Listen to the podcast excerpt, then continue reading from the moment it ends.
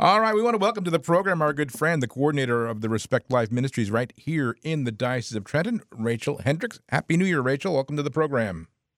Thanks so much, Jim and Cheryl. Happy New Year. Hi, great to hear from you, Rachel. And I'm sure you are busy, busy this month in particular. Right. Yeah, of course. January is always a really busy life for um, all of our ardent uh, pro lifers mm-hmm. and for the whole church community, really coming out of the Christmas season and um, getting back to kind of our normal lives. And um, but yeah, particularly for those of us that are working in areas that build a culture of life in our parishes and mm-hmm. our communities, January is a key a key time for us to stand together in prayer and in service and building awareness um, about all these life issues, and particularly advocacy. Um, as your listeners probably know, this month will mark the 50th anniversary of the Roe v. Wade Supreme Court decision that legalized abortion in all 50 states. Um, and as most people probably know by now, uh, this you know really egregious decision was overturned last June through the Dobbs decision. Um, but as we talked about in the past, you know, in September and October, when when we had this segment, we talked about how here in New Jersey, abortion remains legal through all nine months of pregnancy. Yes. And throughout 2022, as a matter of fact, today is the first, we'll have to say, solemn anniversary of the legislation that passed in the state of New Jersey that codified the full right to abortion for women in the state of New Jersey. It was legal before, but the state, seeing that that Roe might get overturned, mm-hmm. being such an abortion permiss- permissive state, uh, last January 13th, sadly, our legislature legislators, uh, majority of our legislators in both houses and our governor um, were sadly uh, willing to sign this bill that further codified mm-hmm. the right to abortion here mm. uh, in New Jersey and state law. Wow. Isn't it shocking that they are of such a mindset and their hearts must be so stone cold you know, to God's creation? Yeah, I, it, it's hard for us that know the truth of the sanctity of all life. It's mm-hmm. hard for us to understand mm. how some people can take such a position because many of them are very, very um, empathetic towards services for the poor and the homeless. And yeah. you know, I always say that it, it's like it's like when before St. Paul was St. Paul and he was Saul, right? And he was so headstrong in doing what he thought was right. He couldn't see the truth until he literally got knocked off his horse, right? right. And then, like scales, it fell from his eyes and he saw the truth. And I can only imagine that. I only pray that that type of experience happens for those who really are so headstrong to push for abortion and actually become not only pro-choice but pro-abortion. Mm-hmm. And they ju- they just I, I hope that they can't see the horror of what they're perpetrating. Um, because imagine if they if, if they could really see it and know it and still choose it. Um, so you know we have a duty not only to pray for the moms who are vulnerable and babies and and dads and families, but we have to pray for these pro steadfast pro-abortion um, people and advocates and legislators that they might have a conversion of heart. Because here in New Jersey, we need to fight against these pro-abortion laws for sure, and we need to fight for pro-life, um, you know, measures as mm. well. Uh, but he, the, the reality is, sadly, it's unlikely that in any time in the near future that we're going to make any headway to make that happen. Mm. And so we kind of, you know, have to shift our approach a little bit while we're still fighting. I'm not saying back off, but we need to start working together with some of the, let's say, pro. If, if someone's truly pro-choice, then we should be able to find some common ground with them about how to help moms mm-hmm. who see abortion as their only choice because they're low income, they're working two jobs, they have no child care, mm-hmm. um, they're housing insecure, um, you know, they're, they're looking at having no income, being rejected by perhaps their own mom or dad, or whoever's helping them, the man in their life, whoever it is. And it's right. out, of, out of a sense of desperation that sadly so many women, you know, choose abortion, mm-hmm. but really, is it really a choice? And how are we helping them to see through sometimes legislative measures that will support them that they can have a choice? Right. But um, I, I so think, we really need to start working together and finding some common ground to move anything forward in New Jersey. Yeah, I, I think you know uh, this week, as you know, the the uh, the um, Born Alive Protection Act was passed by the House of Representatives in Washington. Mm-hmm. Uh, 218 Republicans voted yes in favor of passing this law that would protect a child that was alive as the result of an unsuccessful abortion.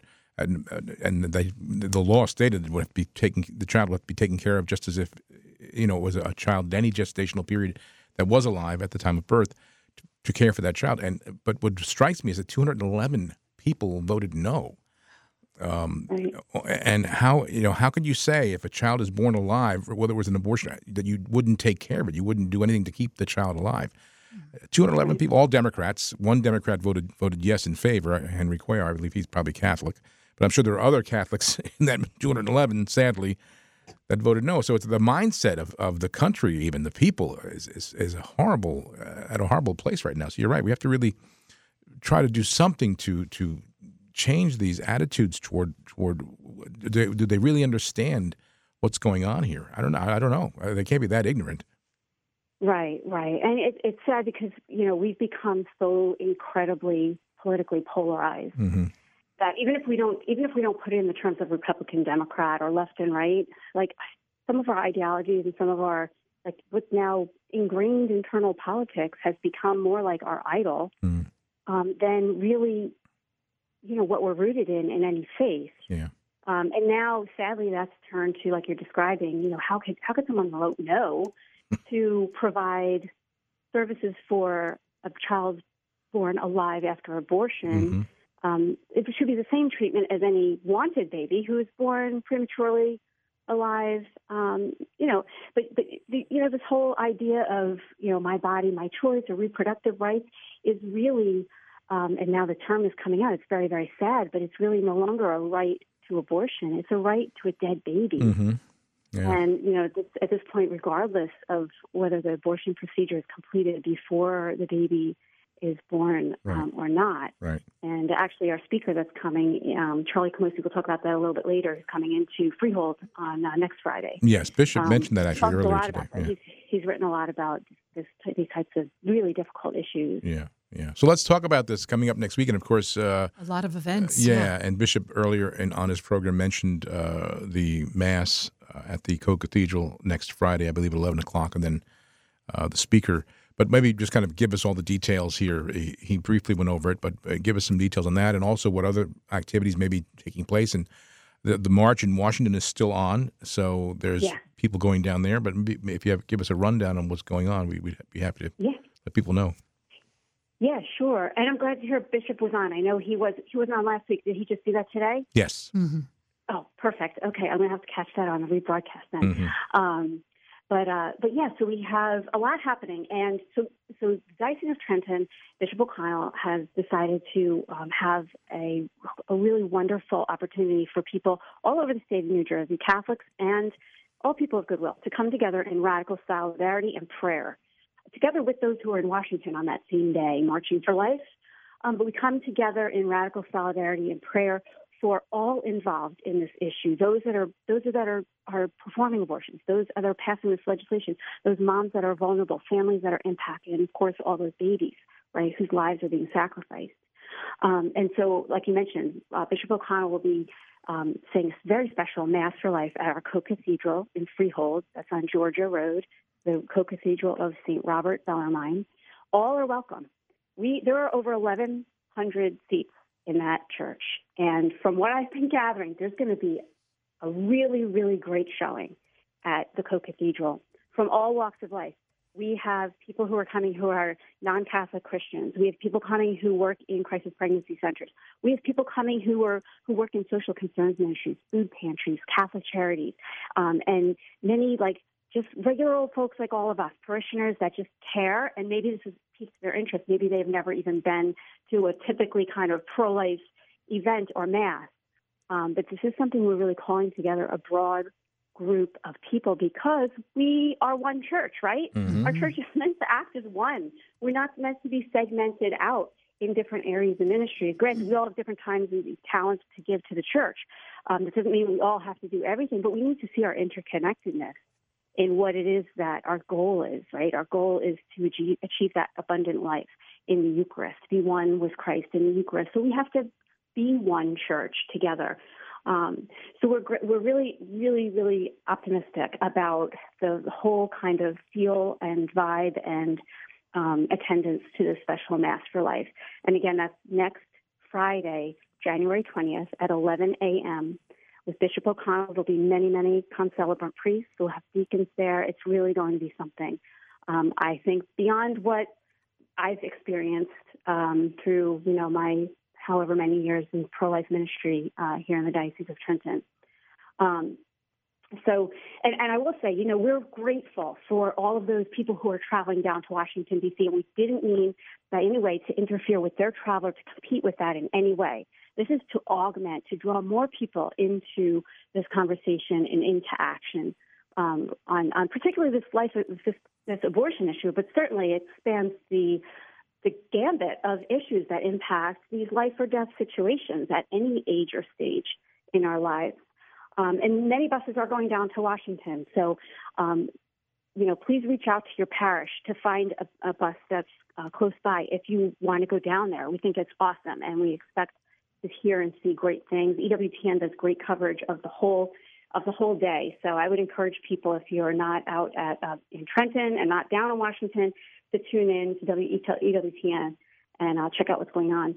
Um, I will say, so after our Mass, we are hosting a national speaker. Dr. Charles Camosy will be coming in.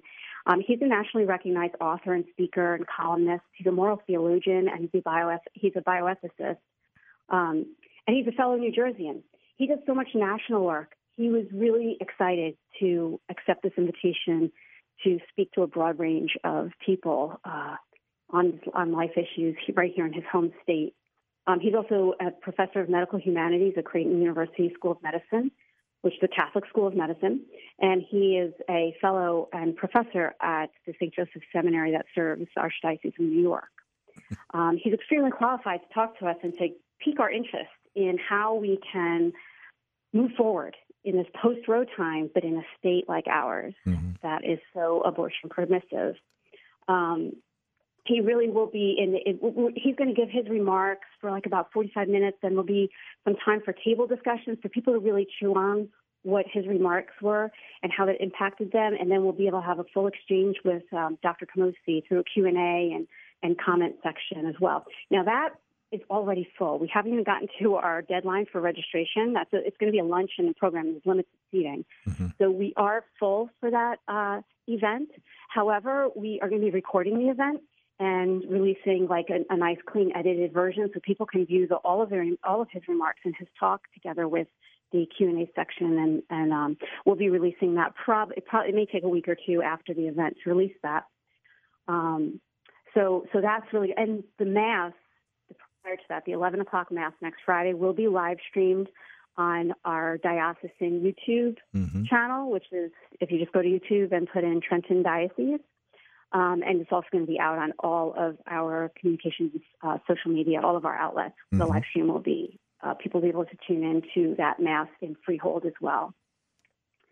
Um, so we're really excited. Uh, the group of people we have coming to the luncheon again, it kind of reflects who will be, who we know are coming to the, the mass as well. We have students, we have high school students, we have college students, we have members from the Aquinas Institute at Princeton University coming.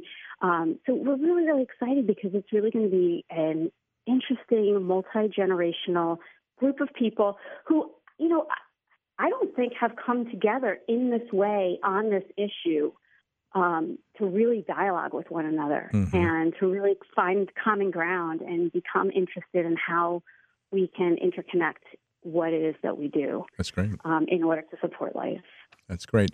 Um, so uh, that's again Friday, the, 20th, a week from today, uh, at 11 o'clock, Co Cathedral. Now, people can just attend the mass. There's no need to register for that, obviously.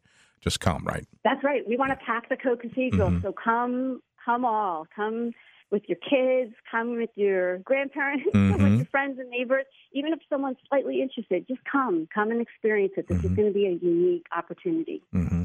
Very good. And the, the march is still, and I think we I, I got word today, uh, our schedule here from the network, that we'll be broadcasting uh, the march uh, throughout the day on Friday as well. And maybe we can – uh, I'll check with the diocese. They usually have no objection to, to kind of tap into that uh, mass, and we can maybe broadcast that as well uh, yeah, off their feed. wonderful. Yeah, yeah, yeah, yeah. So Um, yeah, and just the mass. I mean, the um, the March for Life, like I mentioned, we have there are multiple buses still headed down there, which is great.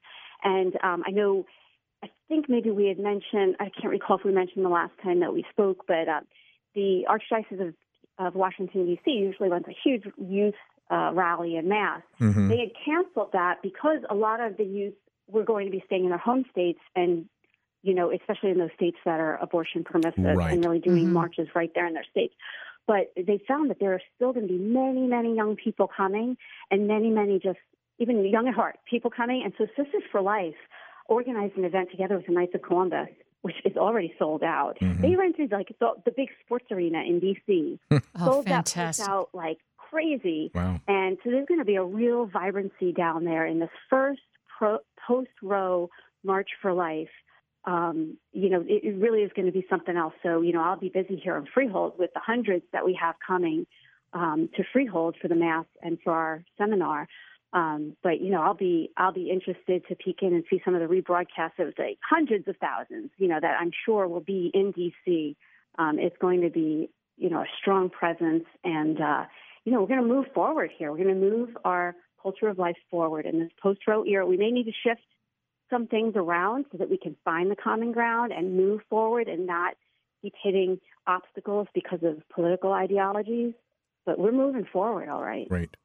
Well, Rachel Hendricks, we appreciate you being with us as you are every month with us. A little earlier this month, obviously, because we want to get you in before the march and everything that's taking place next week. So we'll talk to you again next month. But uh, let our listeners know um, how they can find out more about Respect Life Ministries here in the Diocese of Trenton on the website there, the address. Sure, yeah. The website that I maintain is dioceseoftrenton.org slash respect dash life dash ministry. And on that page, there's a tab that's Standing Together for Life. That's kind of our tag name for our January